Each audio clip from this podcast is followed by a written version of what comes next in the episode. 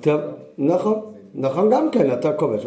טוב, אז עכשיו נלמד, נתחיל מבפנים, זה השיחה השלישית בויקרו, שעל הפסוק והקריבה הכהן על המזבח את עולת העוף, אחרי שהתורה מדברת אה, בתחילת פשט ויקרו עד פסוק י"ד על הקורבן של עולת בהמה, מתחיל בפסוק י"ד את הקורבן של עולת העוף.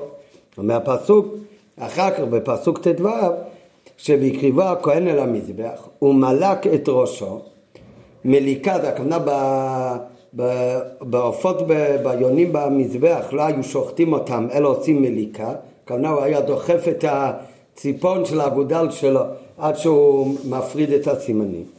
אז זה מליקה, הוא מלק את ראשו והקטיר את המזבח, אז הרי עולת העוף, אז כל העוף עולה למזבח, הקטיר המזבח, ונמצא דמו על קיר המזבח. אבל נמצא דם שלו על קיר המזבח. מה הפירוש ונמצא דמו על קיר המזבח? מתיק רש"י מן הפסוק את התיבות ונמצא דמו. ואומר רש"י על המילים ונמצא דמו, אומר רש"י לשון מיץ אפיים. מיץ אפיים.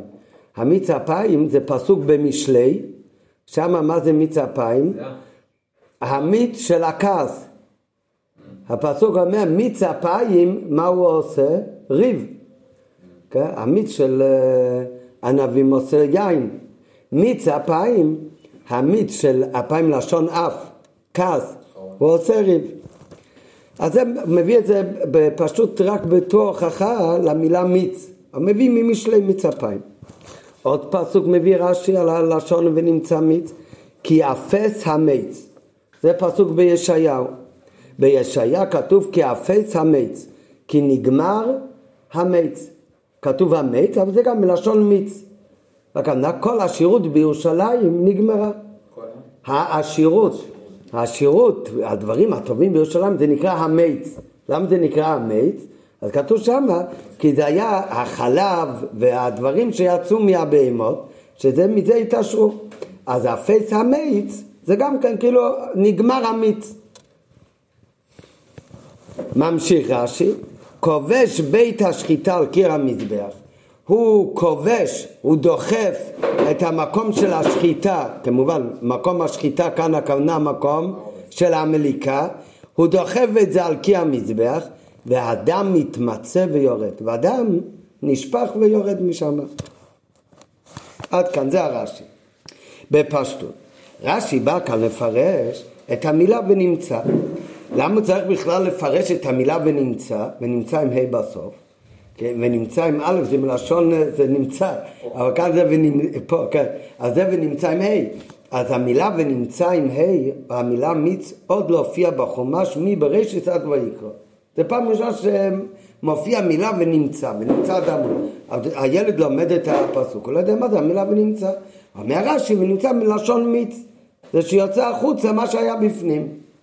בפשטות רש"י בא לפרש. את המילה ונמצא, זה מילה שלא הוזכרה, תיבה שהוזכרה עד כה בכתוב, וזה אינה לשון רגילה בתורה, ולכן פירש שזה לשון מצפיים וכי הפייס המיץ. מביא שתי מקורות בנביאים למילה מיצה, ונמצא דמו כתוב אצלנו, מביא רש"י, השור של המילה ונמצא דמו זה מלשון מיץ כמו כי אה, אה, מיץ אפיים וכמו הלשון אפס המיץ. מביא שיש עוד כזה מילה. נראה בהמשך כל אחד מהמקומות האלה. אבל קודם הרבי מתעכב מה בכלל רש"י רוצה להביא לנו מהראיות האלה ולא מסתפק בראיה מפסוק אחד אלא צריך להביא שתי פסוקים ולמה דווקא משתי פסוקים האלה כמו שנראה בפנים אבל צריך להבין א', שאלה ראשונה רש"י יש כאן שתי חלקים, אבל זה באותו דיבור המתחיל, כמו שקראנו, לשון מצפיים כי אפס אמץ, וזהו בפשוט בא להסביר מה זה המילה ונמצא, מה אומר רש"י אחר כך?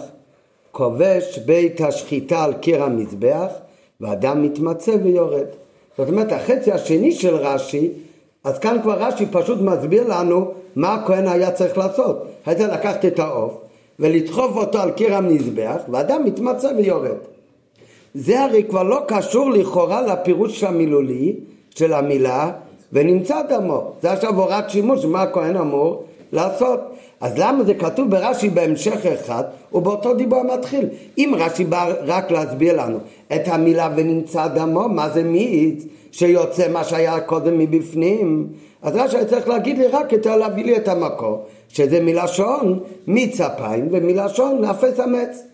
מה רש"י צריך להוסיף אחר כך שהכהן כובש את בית השחיטה לקיר ואדם מתמצא ויורד? וגם אם רש"י כן צריך להגיד את זה זה כבר עוד עניין. איך הוא ממצה את דמו? על ידי שהוא כובש את בית השחיטה לקיר המזבח. אז מה קשור ההסבר? שבא בסמוך כובש את בית השחיטה לקיר המזבח ואדם מתמצא ויורד לפירוש של התיבה ונמצא שרש"י מביא את זה בהמשך אחד לכאורה.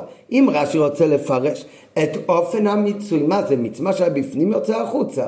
אם רש"י רוצה להסביר איך ממצים כאן את הדם, על ידי שהוא כובש על קי המזבח, אז זה כבר עניין חדש. היה צריך לומר את זה בדיבור מתחיל בפני עצמו, לא בהמשך לפירוש מיץ אפיים, שזה סך הכל להסביר לי המילה ונמצא דמו, כוונה שהדם שהיה מקודם בלוע בפנים יוצא עכשיו החוצה. איך הוא עושה את זה שאדם שהיה בפנים יוצא החוצה? זה שהוא עושה את זה על ידי כבישה זה כבר עוד עניין לכאורה. אז זה היה צריך להיות בדיבר מתחיל בפני עצמו. חוץ אם אנחנו נצטרך להגיד שבאמת ללשון מיץ אפיים וללשון ונמצא דמו נוגע גם איך מוציאים את המיץ. שזה דווקא על ידי כבישה. אז זה כבר נראה בהמשך. ופשוט זה שתי דברים. קודם זה ונמצא דמו, אחר כך אומר רש"י איך עושים את זה. ולמה רש"י אומר את זה כאילו בהמשך אחד.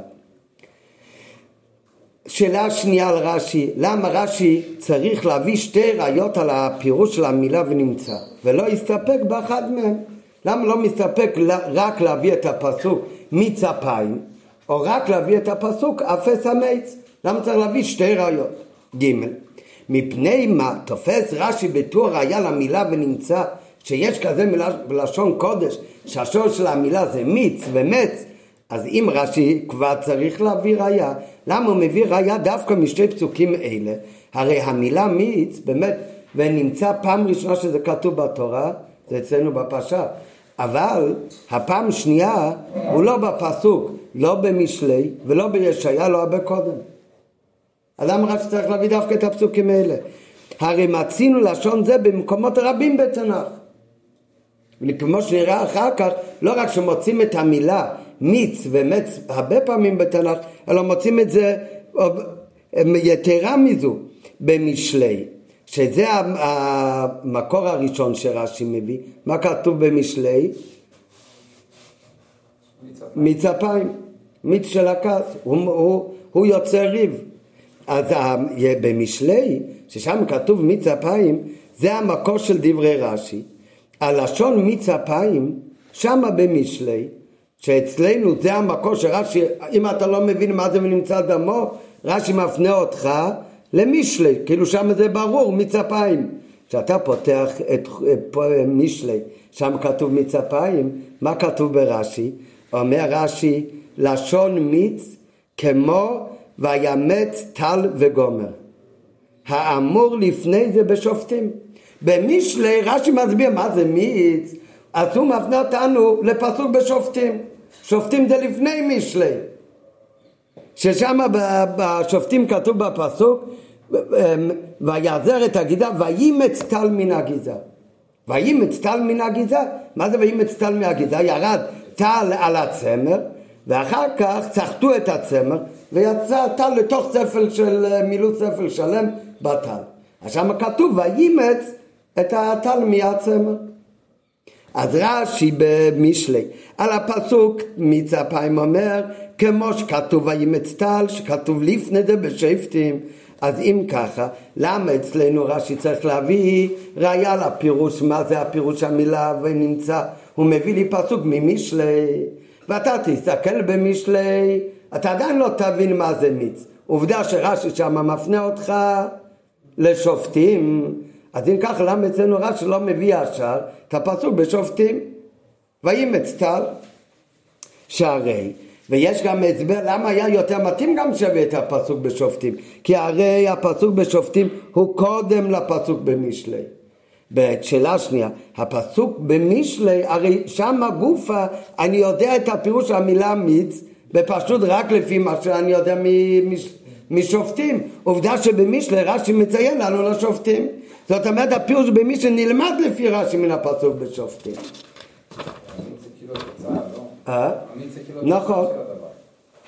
פה בשתיהם גם באימץ וגם בנמצא זה כאילו פעולה, לא? עוד יותר, נו אתה מחזק את השאלה, אתה עוד יותר, יובל אומר שעוד יותר היה צריך להיות דווקא פסוק של משלי, כי הרי במשלי כתוב וימץ טל זה הפעולה, אצלנו כתוב ונמצא דמו, מיץ זה רק התוצאה, זה המיץ, זה עוד יותר קשה, כן? למה זה לא כתוב כאן בשאלה? נראה בהמשך. כי, כי זה באמת לא קשה, כי לפי הפסוק שם וימץ, לאו דווקא על הפעולה, אבל נראה, לא, לא רוצה להקדים. אה? סחיטה בכבישה, פה זה סחיטה ופה זה כבישה.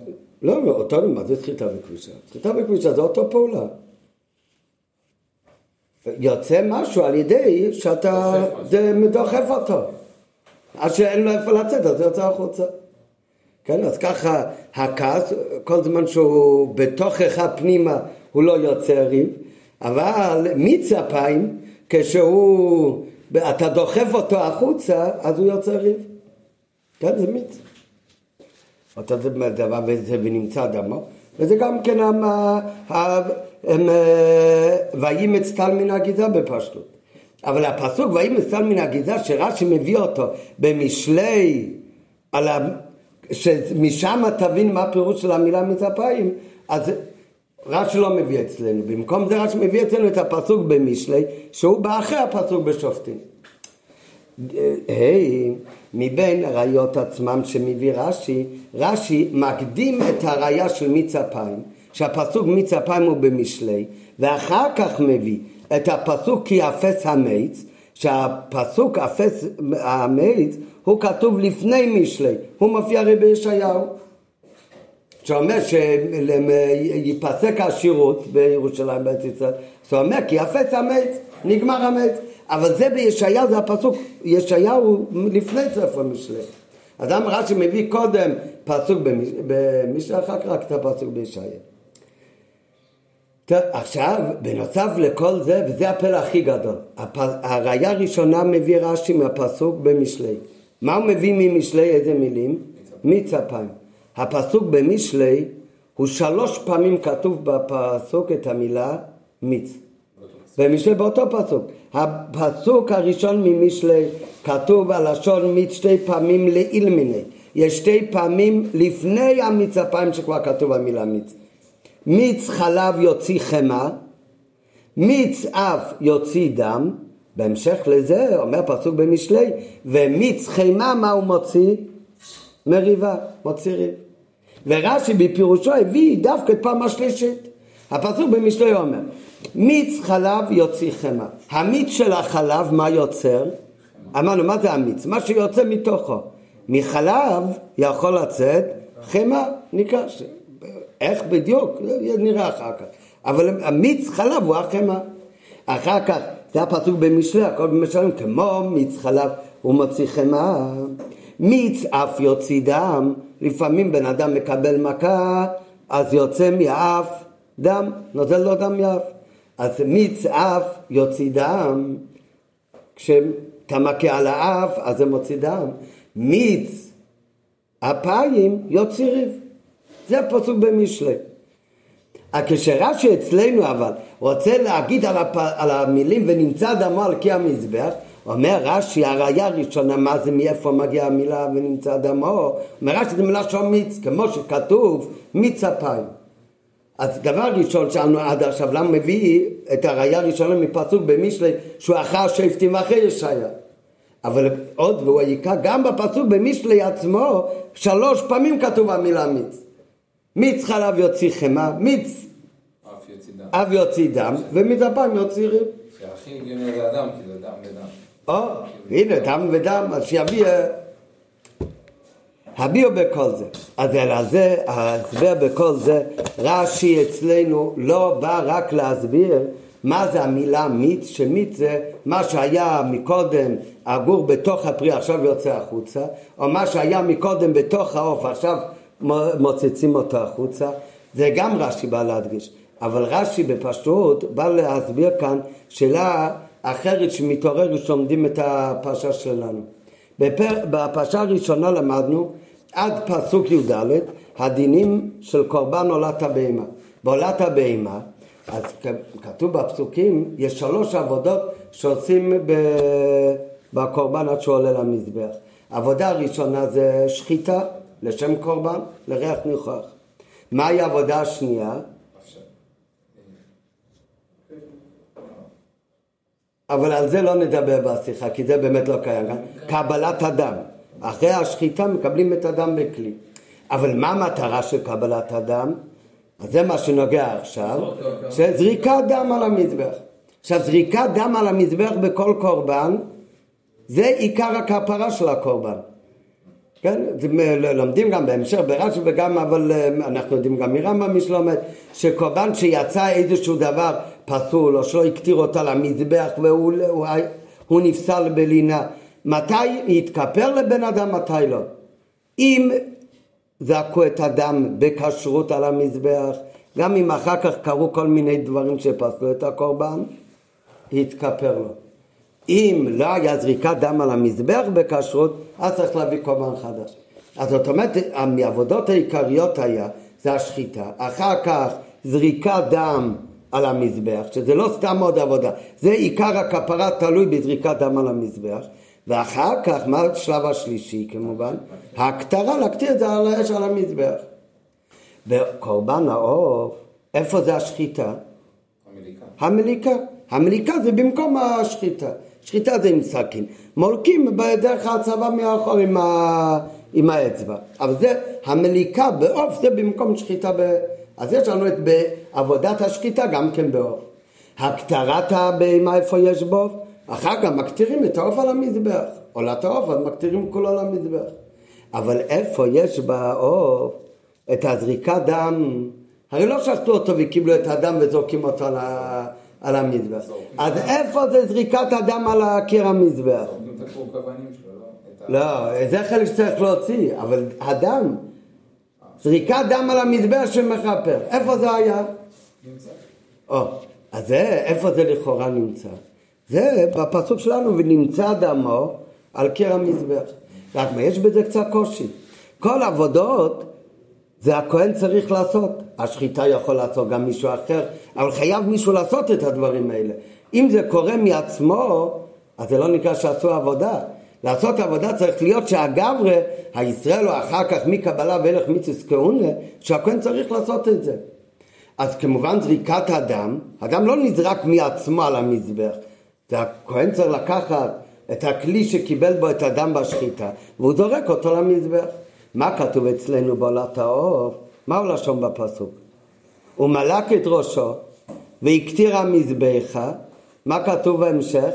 ונמצא דמו על קי המזבח. מה זה ונמצא? לשון ונמצא מה משמע? מעצמו. לא כתוב ותמצא את דמו ונמצא, כמובן מעצמו. איך מעצמו זה הולך על קי המזבח לא יודעים. לך תדע, לא יודע. אם אתה קורא את הפסוק בפשטות, והפסוק אומר, מלק את ראשו. אחרי שאתה מוריד את הראש, זה גורם שישפך דם על הקיר. והקטיר המזבח ונמצא דמו. או על ידי שמקטירים אותו על המזבח, אז זה גורם שימצא הדם על הקיר. לא יודע בדיוק איך זה אמור לעבוד, אבל זה מצד פירוש המילולי לכאורה. ואז יוצא שבנמצא דמו, על כי המזבח זה דבר שנעשה מאליו. וזה לא נעשה על ידי עבודת הכהן. אז כאן מתעוררת השאלה שלכאורה למדנו על פסוק י"ד את הקורבן עולת הבהמה ולמדנו שחייב להיות עבודת השחיטה, צריך להיות עבודת זריקת דם על המזבח, צריך להיות עבודת ההקטרה על המזבח. נשאלת השאלה, בעולת העוף כתוב גם אותן פעולות, רק את הזריקה, כי המזבח לא נמצא שם. למה? כי ו, ונמצא דמו, ונמצא משמע, ונמצא מעצמו. וזה מה שבא רש"י להדגיש, שאף על פי שכתוב ונמצא, זה לא מאליו. ונמצא זה נעשה, חייב להיות על ידי פעולה של הכהן. למה חייב להיות על ידי פעולה של הכהן? אז על זה מביא רש"י את ההוכחות. כל מה שרש"י רוצה להביא, לא רק שבנמצא, מיץ זה דבר שהיה מקודם בפנים, עכשיו הוא בחוץ. אלא מתי קוראים לזה מיץ? דבר שיוצא על ידי פעולה. איזה פעולה? של כבישה. שאתה דוחף משהו ויוצא. ולכן הוא מביא דווקא את הפסוקים האלה כמו שנראה אחר כך. ולכן הוא אומר נכון, כתוב ונמצא, ודקדוקית מה זה ונמצא לשון? מאליו כאילו. מכיוון שהמילה מית זה שאיך הדבר יוצא על ידי שאתה כובש אותו. כן? נראה אחר כך, יש בזה עוד דוגמאות, כמו מציצת, חייבים למצוא את זה על ידי שדוחפים דבר, על ידי זה יוצא המיץ שלו. אז אם ככה ונמצא דמו, חייב להיות שאיך זה נעשה, איך יהיה ונמצא דמו. נכון, הלשון בלשון קודש כתוב בפסוק, זה ונמצא דמו, אדם נמצא על המזבח. אבל איך זה קורה? חייב להיות על ידי פעולה כבישה. אז אם ככה זה נעשה על ידי הכל. ועל זה רש"י רוצה להביא את הראייה למילה מיץ. ולכן גם רש"י מכבד שתי הדברים האלה. בהתחלה רש"י מביא את שתי הראיות.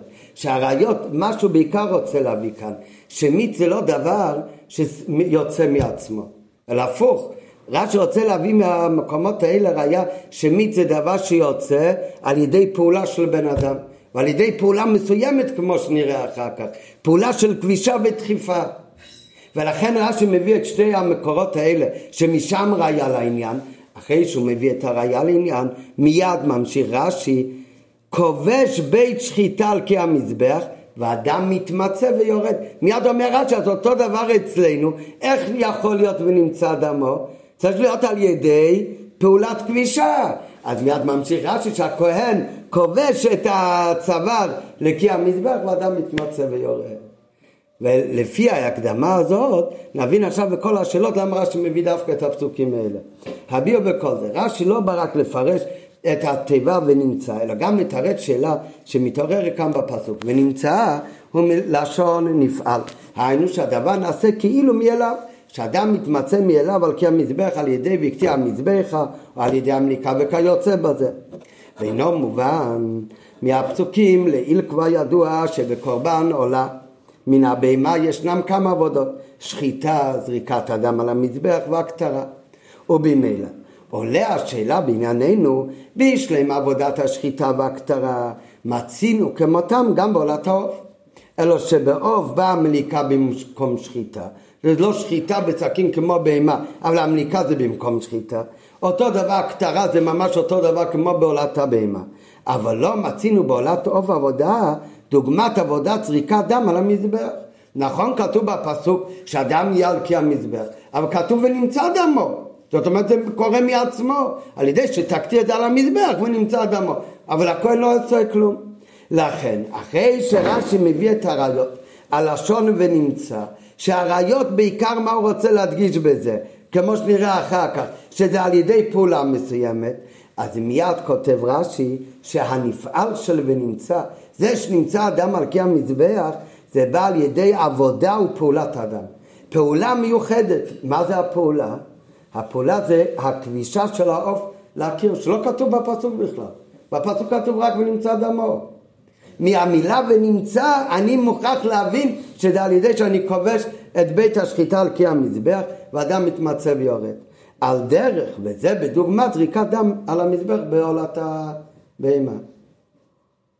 על פי זה מובן גם למה רש"י מביא ראיה משני פסוקים אלו דווקא.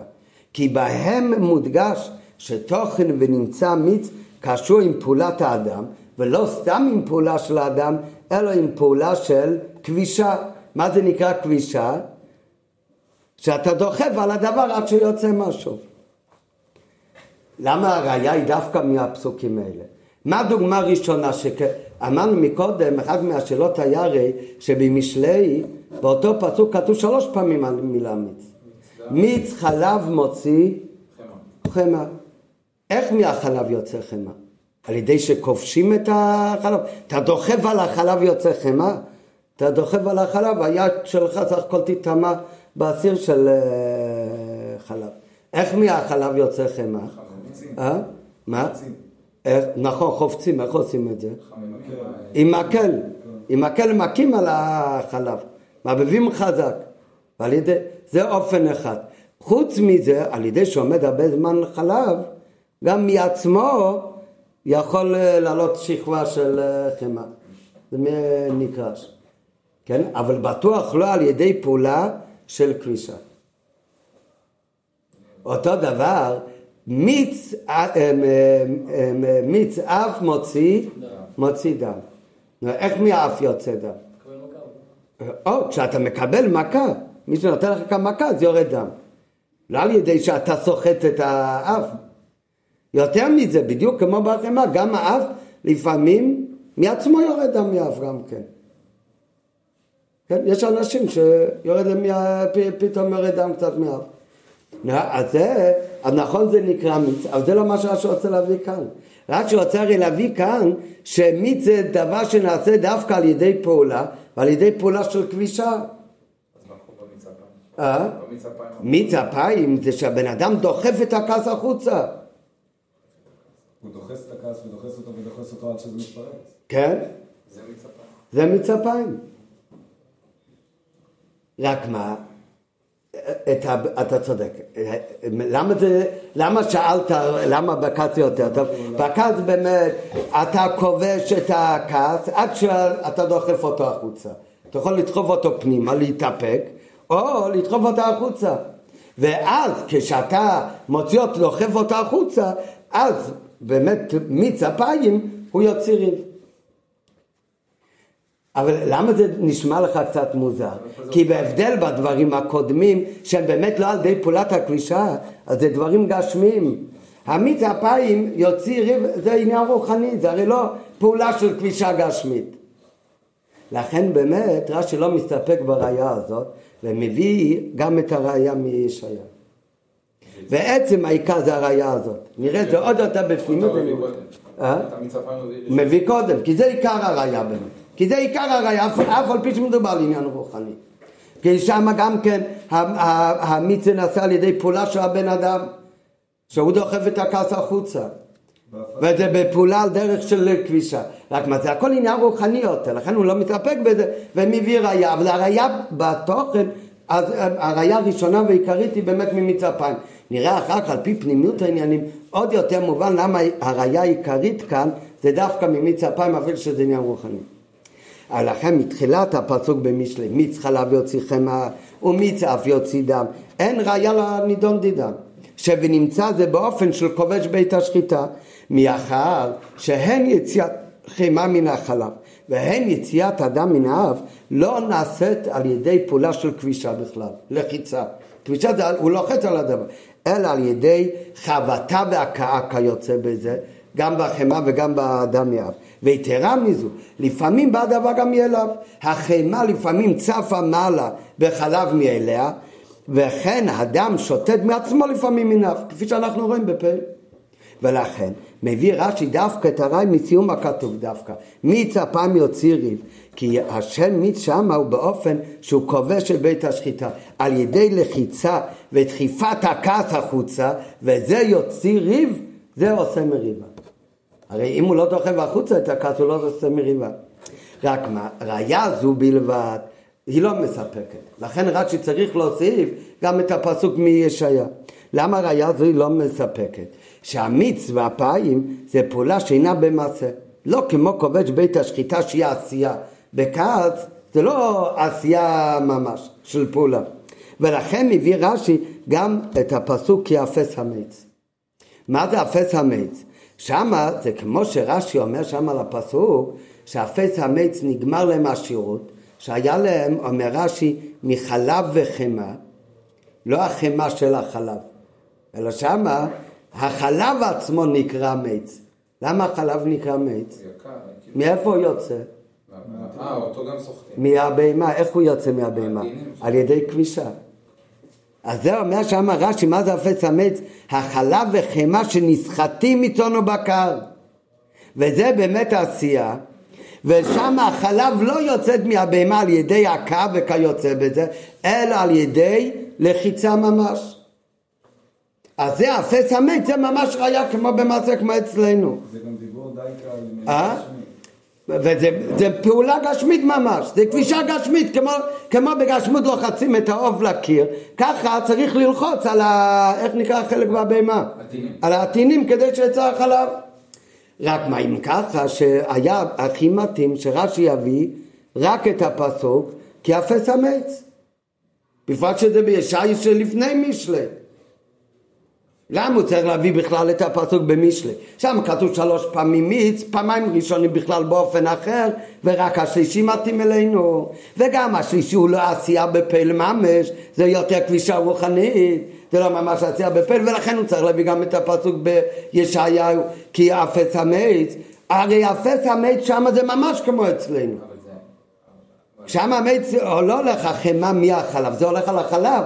שהם התעשרו על ידי חלב, שהיא יוצאת על ידי לחיצה כפשוט. בסדר, הוא רוצה רק להביא ראייה למילה מיץ. לא כן, לא מה קורה, אלא מה. אבל הראייה מאפס המיץ בלבד, זה לא מספיק. כי שם אפשר לפרש שהתיבה מיץ אינה מדגישה את פעולת המיצוי גופה, אלא היא רק תואר לאושר וכבוד של, לאושר וכבוד של צאן ובקר, שהוא פועל יוצא מזה שמוצצים מהם את החלב וחמאה. כמו שרש"י אומר שמה, שהמיץ שלך, אושרך וכבודך שהיה לך על ידי צונך ובקרך, שאת מוצצת מהם חלב וחמאה. ולכן הוא צריך רש"י להביא גם בראשונה את הראייה ממצפיים, ששם הוראה תיבת מיצי פעולת הלחיצה ממש. המיץ, אפס המיץ, שם מדובר על התוצאה, על השירות שמקבלים כתוצאה מהחלב. המיץ הולך על מה? על השירות, לא על פעולת הכבישה. כן, מיץ אפיים זה לא הולך, התוצאה זה הריב. מה הוא מוציא? את הכעס. מה זה מיץ אפיים? אז מיץ זה פעולת הכבישה. מיץ זה פעולת הכבישה. לעומת זאת, אפס המיץ, המילה מיץ היא לא פעולת הכבישה. המיץ עולה שם על החלב שעושה אותך עשיר. למה זה נקרא מיץ? כי קיבלת את זה על ידי שחלבו את הפרות. רש"י הרי רוצה להביא ונמצא דמו, שהמילה ונמצא פירושה של המילה ונמצא כאן הוא פעולת הכבישה ולכן ונמצא דמו, גם אם זה בלשון מעצמו, זה אבל על ידי כבישה בקי המזבח, אז זה חייב להיות על ידי הכהן שעשה את זה. אז זה חייב להיות על ידי פעולה ואביידה. לעומת זאת, ובאמת גם בפסוק הראשון של רש"י מביא, במשלי מצפיים, אז גם שם זה הולך על הפעולה, שהוא מוציא את הכעס.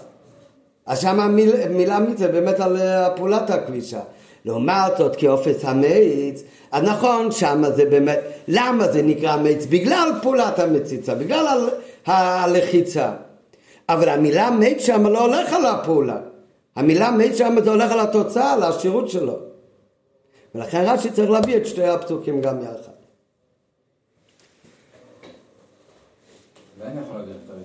אה? רק את הראשון. אבל זה לא פעולה גשמית של סחיטה. כן. זה לא עשייה של כבישה ממש. רוצה להביא ראייה.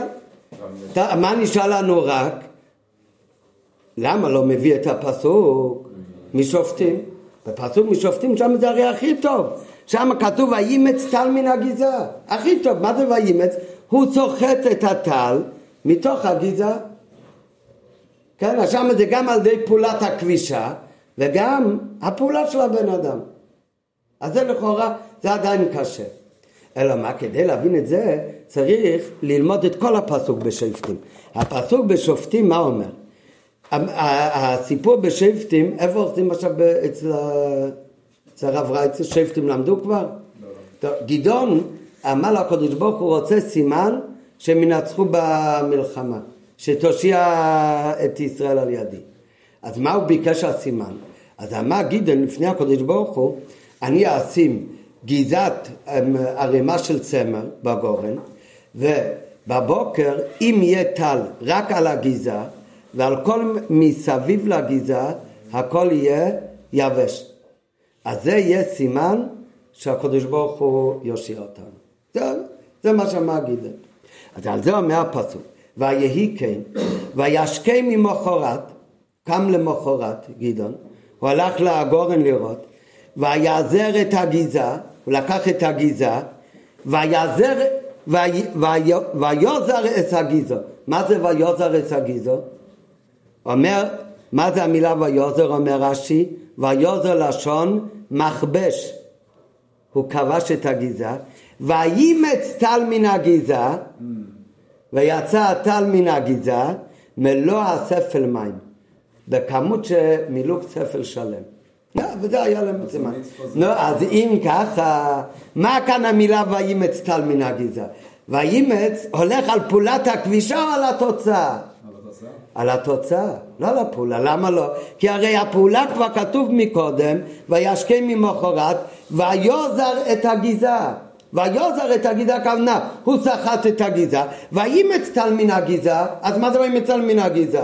זה הולך עכשיו על הטל, לא על פעולת הכבישה, שהטל נזל החוצה. איך הוא נזל החוצה? על ידי כבישה. אבל הכבישה נקרא כאן בפסוק, ויזר.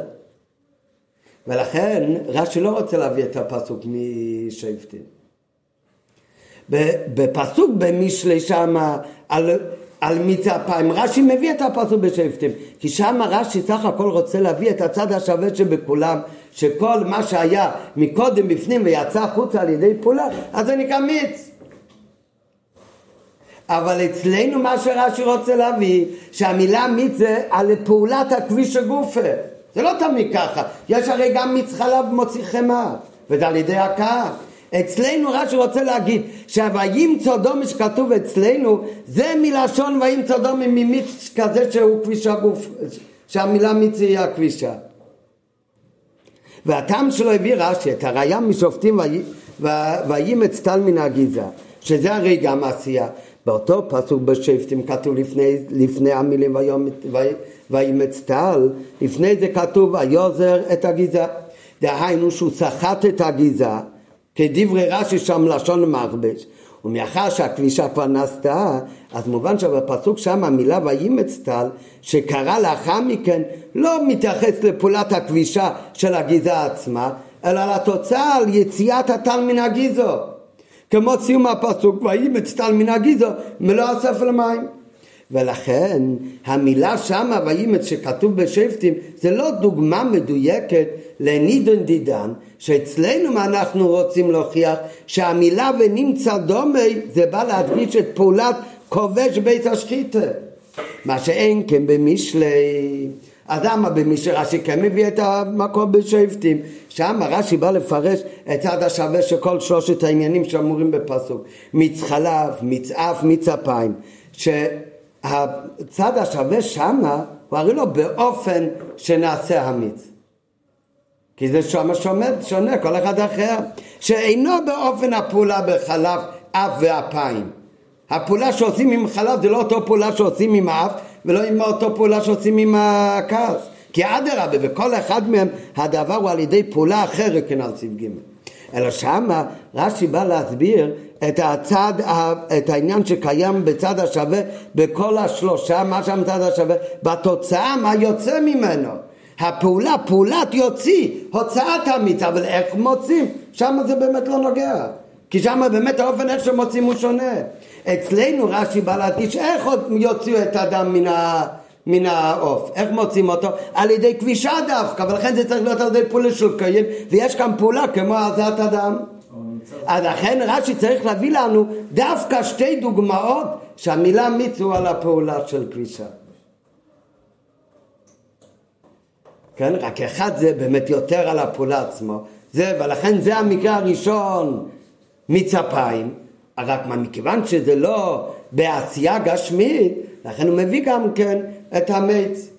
אבל גם שם המץ הוא תוצאה מפעולת כבישה דווקא. אבל מכיוון ששם זה לא על הפעולה עצמה, כי יכול להיות שהכוונה קוראים לזה מץ על שם התוצאה, על מה שכבר יצא, ולכן זה רק בתוספת, אבל העיקר זה על הראייה הראשונה. ועל זה מתאימה דווקא הראייה, ועל, ועל זה, על מה שרש"י רוצה במשלי, להביא את הצד השווה של השלוש מיצים שם, על היציאה אז על זה באמת מתאים הרי מן הפסוק בשופטים, שגם וימת זה התוצאה, מה שיוצא נוזל מהצמר. זה מדבר אודות יציאת וסחיטת הטל. ועל פי כל הנ"ל מובן גם מה שהפירוש כובש בבית השחיטה מביא רש"י באותו דיבה מתחיל בהמשך לראיה מהלשונות מפני שהדבר נוגע לגוף פירושו מאחר שכוונתו של רש"י. גם ללמד אותנו ונמצא הוא על ידי כבישה, כן? זה בא, הוא אומר בסוגריים, כי בהתחלה הוא אומר שזה עיקר עניין לכאורה שרש"י בא להגיד, שזה תלוי בפעולה של הכהן הזריקת דם. וזה נעשה על ידי פעולה של כביש, לכן רש"י מיד ממשיך אחרי שהוא מביא את הראיות מהפסוקים האלה, שאיך באמת נעשה ונמצא דומה, שהכהן כובש את בית השחיטה לכי המזבח, ואדם נמצא ויורד על, על המזבח. רק מה, השאלה מה נוגע אצלנו באמת, באיזה אופן נעשה את הפעולה. הרי מיץ, גם המיץ חלב יוציא חמאה, הוא גם על ידי פעולה של בן אדם. שם, על ידי פעולה של הקר. מה אכפת לי כאן על ידי איזה פעולה הכהן יוציא את הדם למזבח? עיקר הדגשה שוונמצא דום מעלקי המזבח, אפילו שהלשון ונמצא זה מאליו, אבל הפעולה של ונמצא נעשה דווקא על ידי פעולה של בן אדם. למה נפמין על ידי איזה פעולה הוא עושה את זה? על ידי הכאה על ידי שהוא כובש את בית השחיטה? אלא מה, מה אמרנו מקודם? למה צריך שזה יהיה על ידי פעולה של כהן? במקום הזהב. במקום הזהב. כשבן אדם, שהכהן לוקח את הספל של האדם שהוא קיבל מהבהמה והוא שופך את הדם על המזבח, זריקת דם על המזבח. כל אדם שנוגע במזבח, בזכות מה הוא מגיע למזבח? על ידי הכוח של הכהן, על ידי הפעולה שלו. כשבן אדם לוקח מקל ויורד אף דם מהאף, על ידי הקר גם יכול לצאת דם מהאף. נו, אז איך יורד אדם? כל אדם יוצא על ידי הפעולה של הבן אדם, או שעל ידי הפעולה בן אדם הוא רק פתח כאן משהו, ואחר כך אדם כבר יורד מאליו. אחר כך אדם יורד מאליו. אנחנו רוצים הרי, לאחד מהדברים שרש"י בא כאן להסביר, שוונמצא דום על קי המזבח זה מקביל של זריקת אדם בקורבן אה, עולת הבהמה. אז בדיוק כמו שמה. אבל עדיין אינו מובן מה נוגע לכאן ההדגשה שמצדם הוא דווקא על ידי כובש בית השחיטה. שלכן הוא צריך רש"י להביא דווקא שתי פסוקים אלו ולא על ידי פעולה אחרת. ויש להם על פי הנעל.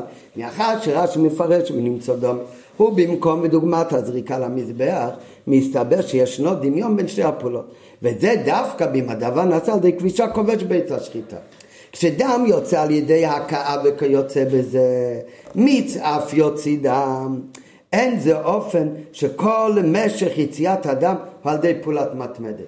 כן, איך זה יכול להיות בעוף? לא יודע, אבל כן, נגיד שהיה פותח מקום שיהיה דם ושם את העוף על המזבח וזה יישפך. אבל זה, זה על דרך מיץ אף יוציא דם, אתה נותן מכה, אחר כך כבר יזול הדם.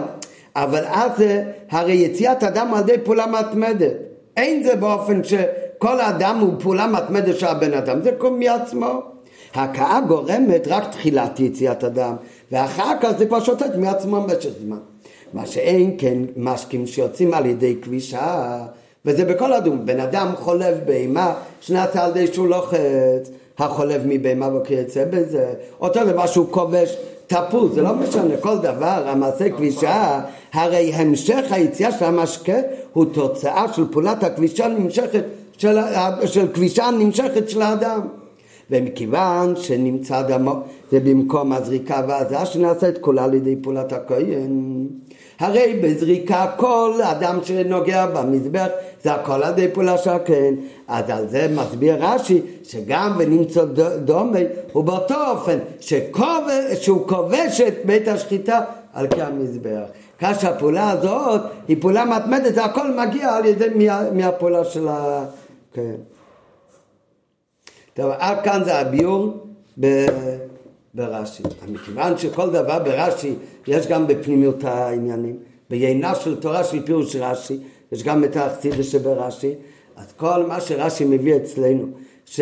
וגם דווקא את הראייה של מיץ אפיים יוציא ריב, שזה הראייה העיקרית, זה נוגע לתוכן הרוחני של עבודת הקורבנות והתוכן הרוחני של הזיית אדם על המזבח. מעינה של תורה בפירוש רש"י זה. ידועים דברי הרמב"ן בנוגע לעבודת, העבודות הנעשות בקורבן, שמכפר לאדם. שעל האדם לחשוב כי חטא לאלוקיו בגופו ובנפשו, וראוי לו שישפך דמו וישרף גופו, לולי חסד הבורא, שלקח ממנו תמורה, דמו הקורבן תחת דמו, נפש תחת נפש וכולי. כך אומר הרמב"ן, הרמב"ן אומר קורבנות שמכפרים על אדם, מה הבן, הבן אדם חוטא והכבש ימות? מה זה, מה? איך זה עובד? אז אומר הרמב"ן שכשהיהודי היה מביא קורבן, מביא קורבן חטאת, או אפילו קורבן עולה, הגמרא אומרת שקורבן חטאת בא על כפרה, על איזה מצוות? המצוות לא תעשה, שיש בהן כרת.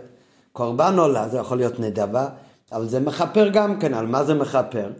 על מצוות לא תעשה שחייבים קורבן חטאת, אין קורבן עולה, צריך להביא קורבן חטאת. אז קורבן, עולה מכפר על עשה, על ביטול מצוות עשה. זאת אומרת, בכל קורבן, גם קורבן עולה, יש בזה עניין של כפרה. אומר הרמב"ם, מה זה עניין של הכפרה בקורבן? היהודי חטא, ו... כן. אלא מה, אומר הרמב"ן, כשיהודי היה מביא קורבן בבית המקדוש, לא משנה חטוס או קורבן עולה, כשהיהודי היה מביא את הקורבן, היה רואה ששוחטים את הקורבן. אז הוא היה חושב לעצמו שבעצם זה מה שהיה אמורים לעשות איתי. ומה שעושים בקורבן זה תמורה שהקדוש ברוך הוא ריחם עלינו, אז הוא נתן לנו אפשרות להביא תמורה הבהמה. מה זאת אומרת להביא תמורה הבהמה? שלי לא יעשו כלום רק לבהמה. אלא בנפש האדם, הבן אדם צריך לחוות את כל העבודות שהיו עושים עם הבהמה בקורבן, כאילו זה נעשה איתו. אז זה מה שאומר הרמב"ן, שהבן אדם היה צריך לחשוב שבעצם היה אמור להישפך דמו. אז נשרף, אז נשפך דם הבהמה, זה במקום הדם שלו. היה צריך לחשוב שהקדוש ברוך יעלה את זה כאילו הדם שלו נשפך. מקריבים את הבהמה אחר כך, אז הוא צריך לחשוב שהיה אמור גופו להישרף. ויהי רצון שמה שעושים עם הבהמה, שיחשב את הקדוש ברוך הוא כאילו הוא נשרף. אז זה הכל תמורת הבן אדם. הוא גם היה יכול לאכול. על דרך זה, אה? הוא גם היה יכול לאכול אותו, ואז היה הופך להיות בשורות. קורבן עולה, אין, לא, לא, נכון. לא בעולה ולא בחטוס. אם הוא לא היה מקריב אותו, הוא היה יכול לאכול אותו, ואז היה הופך להיות בשורות ודום. אה, נכון. וזה גם התוכן של עניין הקרבת חלב הקורבן ודמה למזבח. בכל הקורבנות יש הבדל למה, אם זה כליל המזבח, או כמה נחל הכהנים, נחל הבעלים, אבל יש דבר אחד שבכל הקורבנות שווים. בכל הקורבנות הדם נשפך על המזבח. אנחנו אומרים כל בוקר באיזה מקום שיש הבדלים. יש כאלה שצריך ארבע מתנות על המזבח, יש שתיים שאין ארבע, ויש קורבנות שיש שפיכה אחת על יסוד המזבח. על צד השווה כל הקורבנות נשפך דם על המזבח. מה עוד בכל קורבנות אה, עולה למזבח? חלב. זאת אומרת, זה, כל הקורבנות, חלב ודם עולים למזבח. אז זה גם התוכן שעניין הקרבת חלב, הקורבן ודמו למזבח, שבעבודת האדם חלב זה מרמז על התענוג.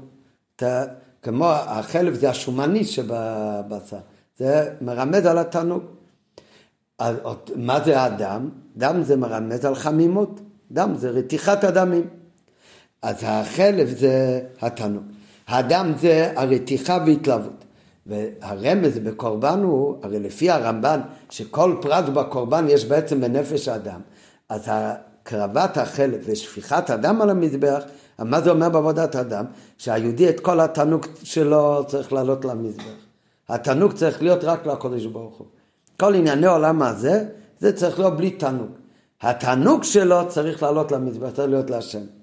ועל דרך זה, הרתיחה והתלהבות, וצריך האדם להקריב למצוא בשמות לקודש ברוך הוא. אותו דבר, חמימות והתלהבות זה רק לקודש ברוך הוא.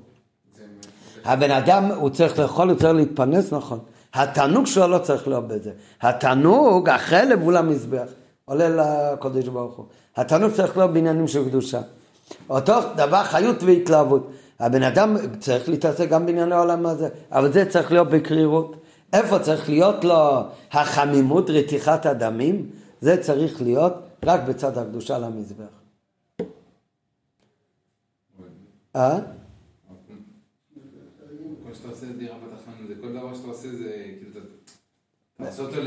אתה צודק, אבל איך בן, איך בן אדם מוצא דיר בתחתונים במאכל שלו?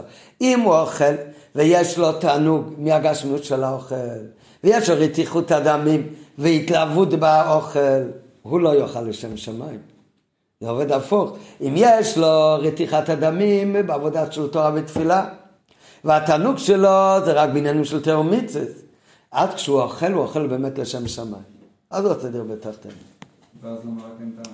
ולכן, בסיום הסוג הראשון של קורבנות, הסיום שהתורה מדברת על הסוג הראשון שהתורה מביאה על קורבנות, זה קורבן עולה, בהתחלה מביא קורבן עולת בהמה, אחר כך עולת העוף, אז אומרת התורה, בסוף של קורבן עולה, שהרי גם עולה זה גם קורבן שמכפר כמו חטוס, אם חטוס מכפר על לא יסעשה, אז הקורבן מכפר על מצוות עשה ועליו שניתק לעשה.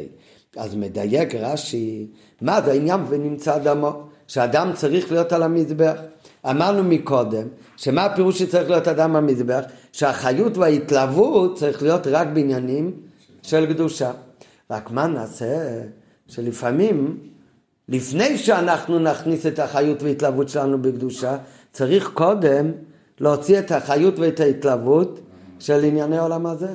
הרי קודם יש לנו כבר חיות והתלהבות בדברים הלא טובים. כדי שיהיה חמימות באמת בתרומיצת על המזבח, צריך קודם להכניס קרירות בעניין העולם הזה, צריך קודם להפסיק את החמימות ואת ההתלהבות של ענייני העולם הזה. כן, כמו שלמדנו בחודש אלול, על הפיאפקס, שהם צריכים ל... למצוץ את, ה... את האדם ה... הלא בריא. לא היינו אנחנו. אה? אבל אתה... יוסי. יודע.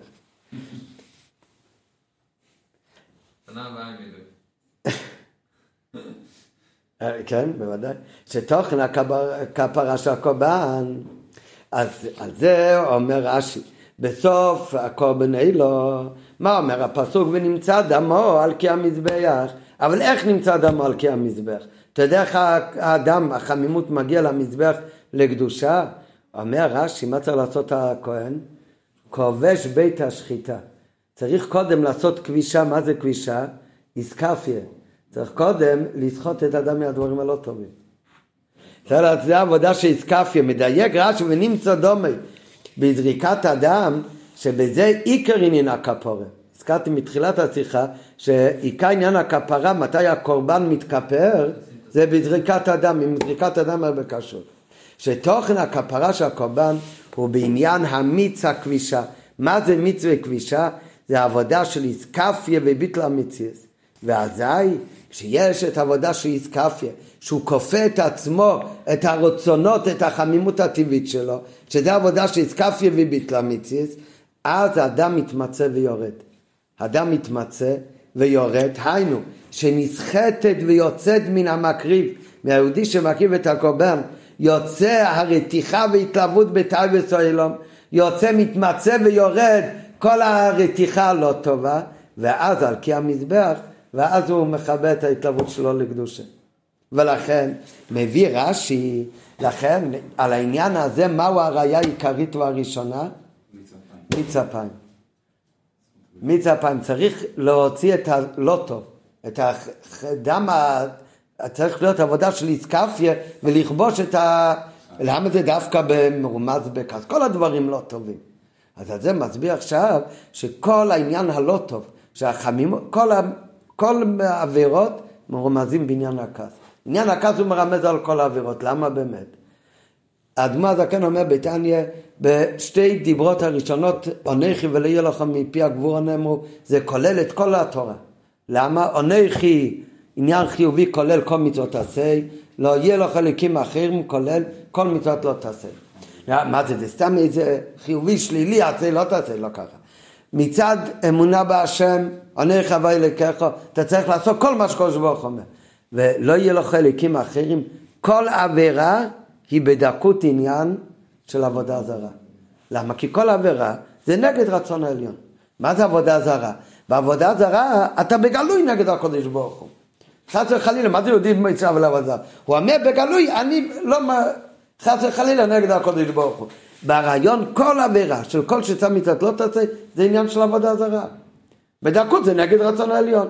רק מה, בגלוי זה נראה שהוא אוכל משהו בלי ההכשר. אבל בפועל מה זה? הוא עובר על רצון העליון. אבל בזה, בפנימיות הכל משתלשל מלא יהיה לו חלקים אחרים. יש עבירה אחת שעל זה עומד בגלוי העניין כמו עבודה זרה. כל הכועס.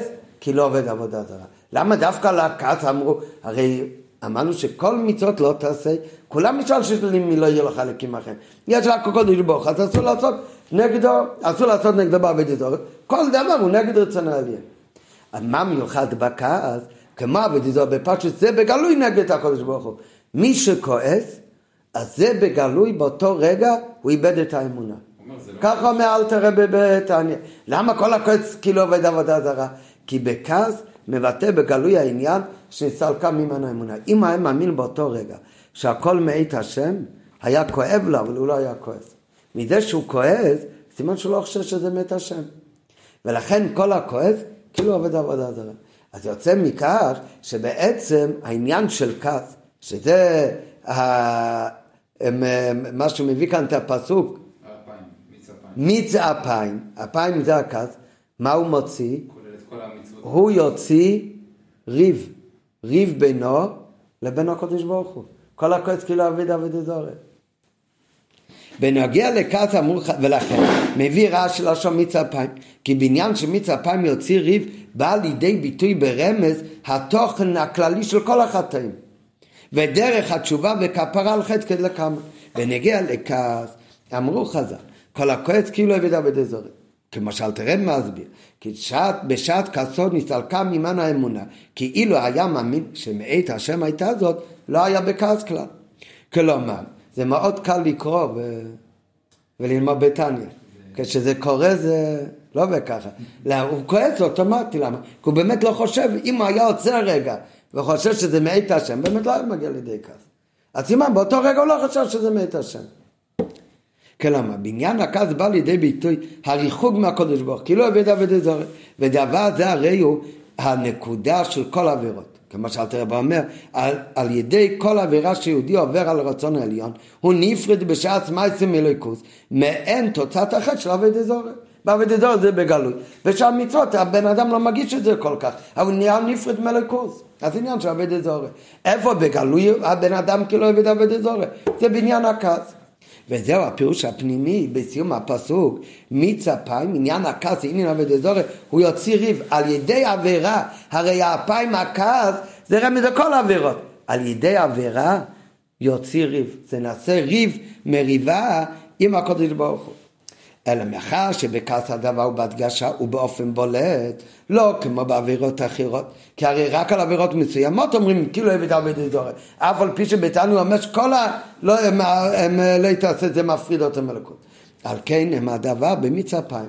נכון, כל עבירה נעשה ריב עם הקודש ברוך הוא, אבל זה מורמד במיוחד בעניין של מיץ אפיים, שבזה העניין הזה הוא בגלוי. אז כשיהודי מביא קורבן, הוא עושה תשובה על העבירה, כשיהודי מביא את הקורבן, עכשיו הוא עושה תשובה על הכעס, מה הכוונה על הכעס? על המריבה שלו עם הקודש ברוך הוא, שזה לא רק בכעס, זה בכל עבירה, בכל חמימות שבזה הוא נפרד מאלוקות. אבל בשעה שיהודי מביא קורבן ועושה תשובה על עבירה, הנה גם אז זהו מיץ אפיים יוצא ריב.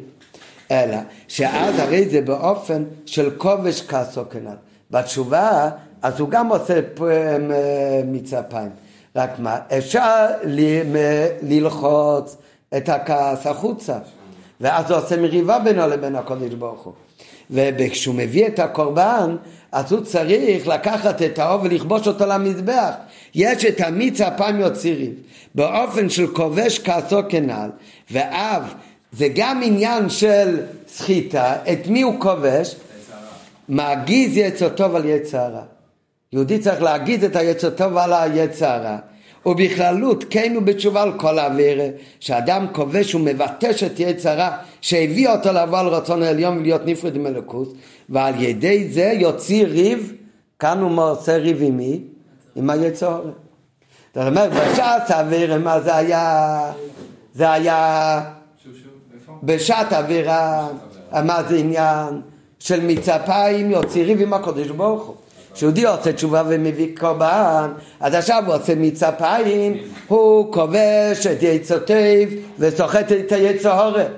והוא כובש ולוחץ את היצר הרע, ויוציא ריב, בזה הוא עושה מריבה עם יצר הורה, וזה התשובה. ולכן כתוב מצפיים לשון רבים, יש שני סוגי כעס, יש שני סוגי אף. אחד של מה שעושה היצור, והוא עושה ריב בין יהודי לבין הקודש ברוך הוא, ויש משהו כועס עם היצותיו על היצור. ולכן כתיב אפיים לשון רבים זה הכעס שמביא את הריב עם הקודש ברוך הוא רחמנו ליצלן וזה באמת, זה מביא אותו לחטא. אחר כך כשהוא עושה תשובה מביא את הקורבן אז הוא מביא את האוב, הוא כובש אותו למזבח. וזה מרומז הפסוק מביא הרש"י את הפסוק מיץ אפיים באופן השני הוא כובש את הכס להפרוש עצמי מסורי בשעת התשובה והבאת הקורבן הוא מביא את הריב עם היצור טוב, ולכן הפסוק הראשון אמרנו מקודם שרש"י מביא את הראייה לעניין ונמצא דומה שזה על ידי פעולת כבישה הראייה העיקרית מאיפה זה? מהפסוק מצפיים לציריב כי זה קשור לתוכן של הבאת קורבן שהקורבן הוא בא לכפר ולכן צריך לזרוק את הדם על המזבח של החמימות מלאום הזה צריך להוציא ולקרב את זה לקודש ברוך הוא. והעניין העבודה הזאת מרומז בפסוק מיץ אפיים יוציא ריב. שיש בזה את המיץ אפיים שעל ידי הקש שהוא הוציא כל הקודש כאילו הביא דוד אזורי הוא עשה ריב עם הקודש ברוך הוא וזה לא רק בכעס אלא בכל חטא.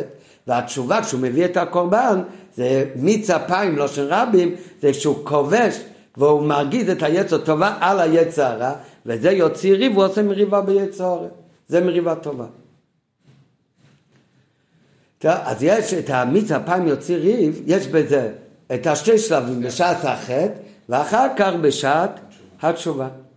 רק נשאלת השאלה, הרי כתוב בחסידת אדמדקן מביא, ואנחנו לומדים הרבה פעמים, יהודי מצד עצמו, מצד הנשמה, מושלל מלעשות עבירה. יהודי לא רוצה ולא יכול להיות נפרד מהקודש ברוך אפילו לרגע אחד. יהודי לא רוצה ליפול מהקודש ברוך רק מה? בפועל הוא נכשל. למה נכשל? מי יצור? מי עשה את זה? נורא עלילה על בני אדם, זה הקודש ברוך עשה שיהודי יכול להיכשל בחטא. מצד עצמה, יהודי מצד הנשמה לא שייך לחטא. הקודש ברוך הוא סיבב את הסיבות שיהודי יכול לבוא לידי חטא. ומכיוון שמצד עצמה אבל מצד הנשמה הוא לא שייך לחטא, אז סוף כל סוף כתוב לא יידח ממנו נידח, בסוף כל נשמה תחזור בתשובה ויחזור לשושה. אני שואל את השאלה, אז בשביל מה כל המשחק הזה? בשביל מה מורידים את הנשמה שלא שייכת לחטא? ואז היא תיכשל בחטא. וזה הפירוש הראשון של מיצה, אפיים יוציא ריב עם הקודש ברוך הוא. אחר כך הוא יעשה תשובה, ומיצה אפיים יוציא ריב נגד יצור. נשישה לכתחילה בלי כל הניסיונות והמכשול.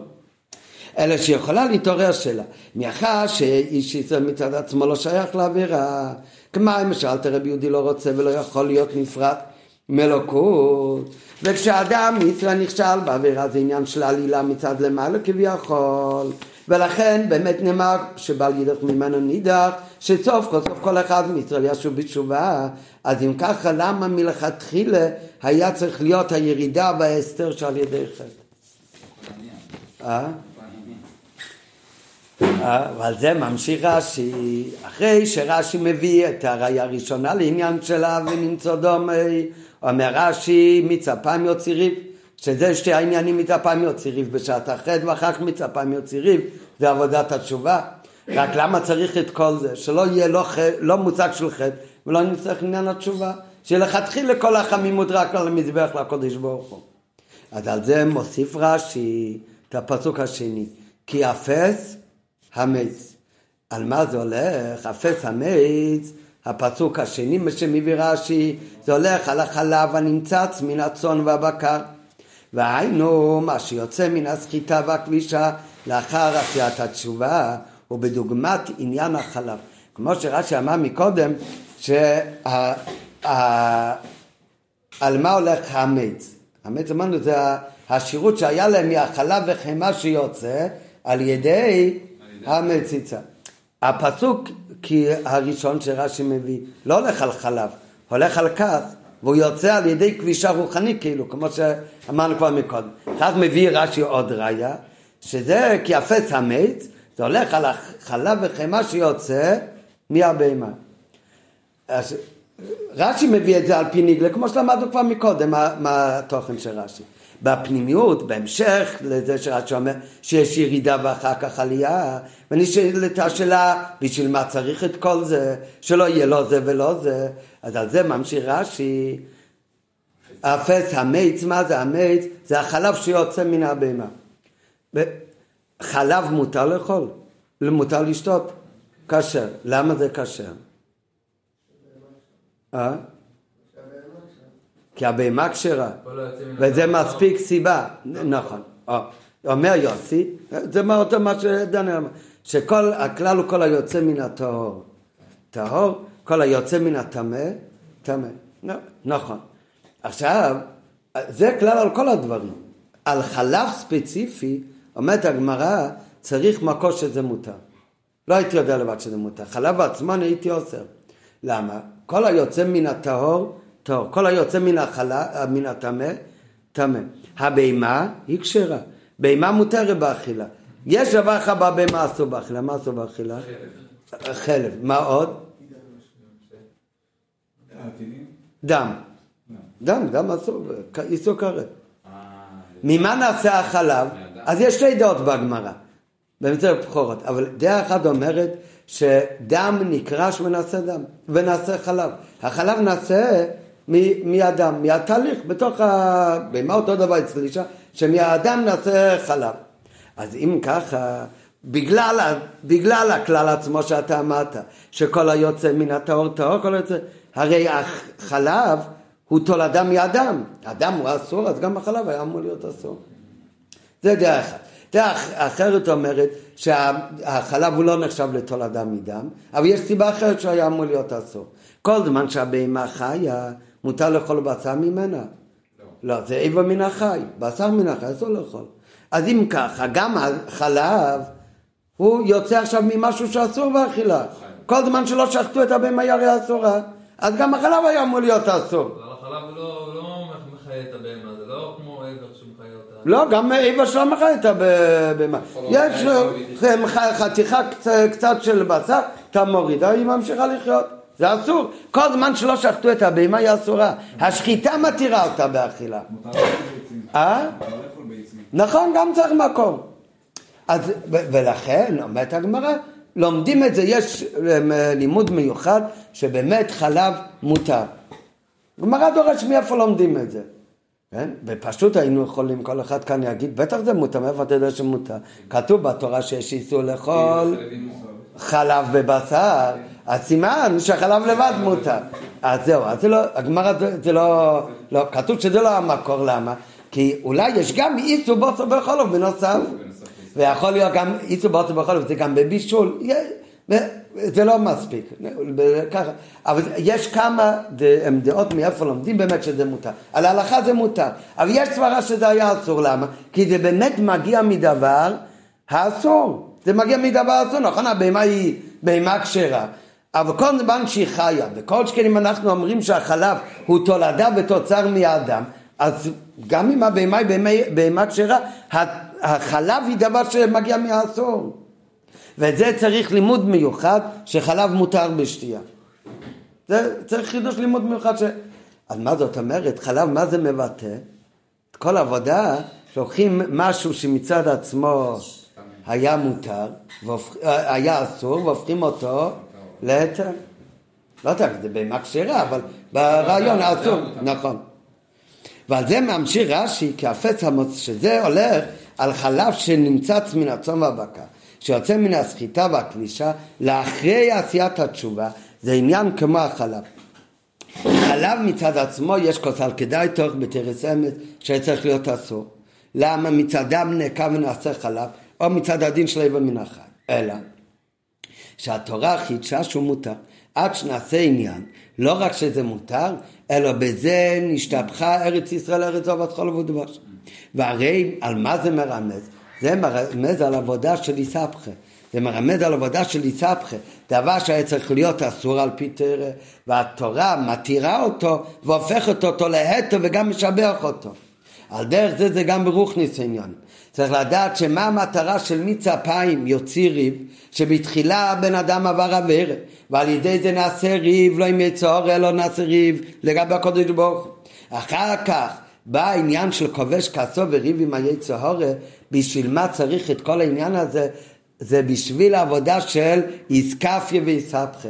כמו החלב, דווקא שהוא נעשה מדבר שמצד עצמו הייתי יכול לחשוב שהוא דבר שיש בו איסו. וזה נהיה מותר זה למעליותה, ובזה נשתפכו ארץ ישראל. אז ככה דווקא על ידי הריחוק ואחר כך היה קירוב, על ידי עבודה של איסקפיה ואיסבכה, עם התעסקות עם הרב ולהפוך את זה לקדושה, על ידי זה ממשיכים אור נעלה יותר ממה שנמשך על ידי עבודה בצד הקדושה גופה. אז הפיכת הרע לטוב, כמבואר בתניא, בפירוש הפסוק כל פועל השם למנה, וגם רשע ליום רע פירוש, שכמו שאלתרם מסביר שם בתניא, שגם מהרע הוא עושה יום, גם את החושך הוא הופך ל... לאור. שישוב מראשו ויעשה הרע שלו יום ואור למעלה. ומה התכלית בזה? כי זה באמת נעלה יותר מעבודה לו לא היה עניין של שייכות עם רע. למה באמת? אז על זה אנחנו כולנו יודעים הרי מבוסי לגן, הוא מביא את זה כאן עוד רגע, שדווקא על ידי איסקפיה ואיסה פחישוך לנערה, איסתר לכיקורא דקודשא בריחו בכולי עלמין. האור שבכל העולמות בשווה, האור הסבב הוא נמשך דווקא על ידי עבודה כזאת. זה למעליותה. למה באמת לא מסביר כאן? הכתוב, כמה הסברים, בפשטות הפירוש הוא שכל זמן שהעבודה היא בטוב וקדושה, אז העבודה היא מוגבלת. לכן גם האור שנמשך זה אור מוגבל. אה? ממלא, כן, אור מוגבל כאן. לעומת זאת, ברגע שהבן אדם הוא עושה עניין שהיה שייכות ללעומת זה. ואחר כך גם את זה הוא מתקרב לקודש ברוך הוא. מאמיץ אפיים יוציא ריב ללעומת זה, הוא עושה תשובה והופך מזה מיץ אפיים, יוציא ריב לקדושה. כאן הוא עשה דבר שלא לפי סדר והדרגה. אז גם מה שהוא ממשיך על ידי זה, זה אור שלמעלה מסדר והדרגה, ער הסבב כל העלמין. על ידי זה דווקא נעשה ריח ניחך להוויה, נחת רוח לקודש ברוך הוא, כמו שאלתרבה אומר בתניא שיש אה, לי מטעמים שאמר יצחוק ליעקב להכין לו כדי שיברך אותו, לי מטעמים לשון רבים. אז מביא אלתרבה בפרק כ"ז, שזה מאמר של שכינה לכנסת ישראל, לכל יהודי שתעשה לקודש ברוך הוא, מטעמים, מה זה לשון רבים? יש מטעמים כמו בגשמיות, מאכלים מתוקים, ויש מאכלים חריפים, אבל מטבלים אותם בצורה כזאת, שגם הם הופכים להיות לעניין של עונג. וזה שם מיני נחס רוח. אז יש עם נחס רוח שנעשה רק מצד הקדושה, מעבודה של אה, קודש, זה המאכלים המתוקים והריבים. אחר כך יש דברים של איסקפיה שצריך להתעסק עם הנפש הבאמיס ועם היצור, אל תראה שם לא אומר עניין של חטאים, מספיק עניין של ניסיונות, זה גם כן עצם ההתעסקות שצריך להתעסק עם נפש הבאה מישהו מתגבר עליו, או רוצה להתגבר עליו, והוא צריך להתעסק איתו, זה כבר עניין של עניין חריף, זה כבר משהו לא לגמרי מתוק. אז דווקא זה, על ידי עבודה של איסקפיה ואיסבכה, אז זה נעשה מאכלים חריפים או מחומצים, אבל הם מתובלים ומתוקנים היטב, עד שהם נעשו מאזנים להשיב את הנפש, ולא רק שגם הם נהיו מטעמים להשיב את הנפש, אלא יותר מזה, דווקא על ידי זה יישא לכיכר דקות שבריחו בכולו עלמין. כמו שעמדתם במים, הכוונה לא רק שנמשך האור בכל העולמות, אלא נמשך אור הרבה יותר נעלה, נמשך אור כזה שהוא בכל העולמות בשווה.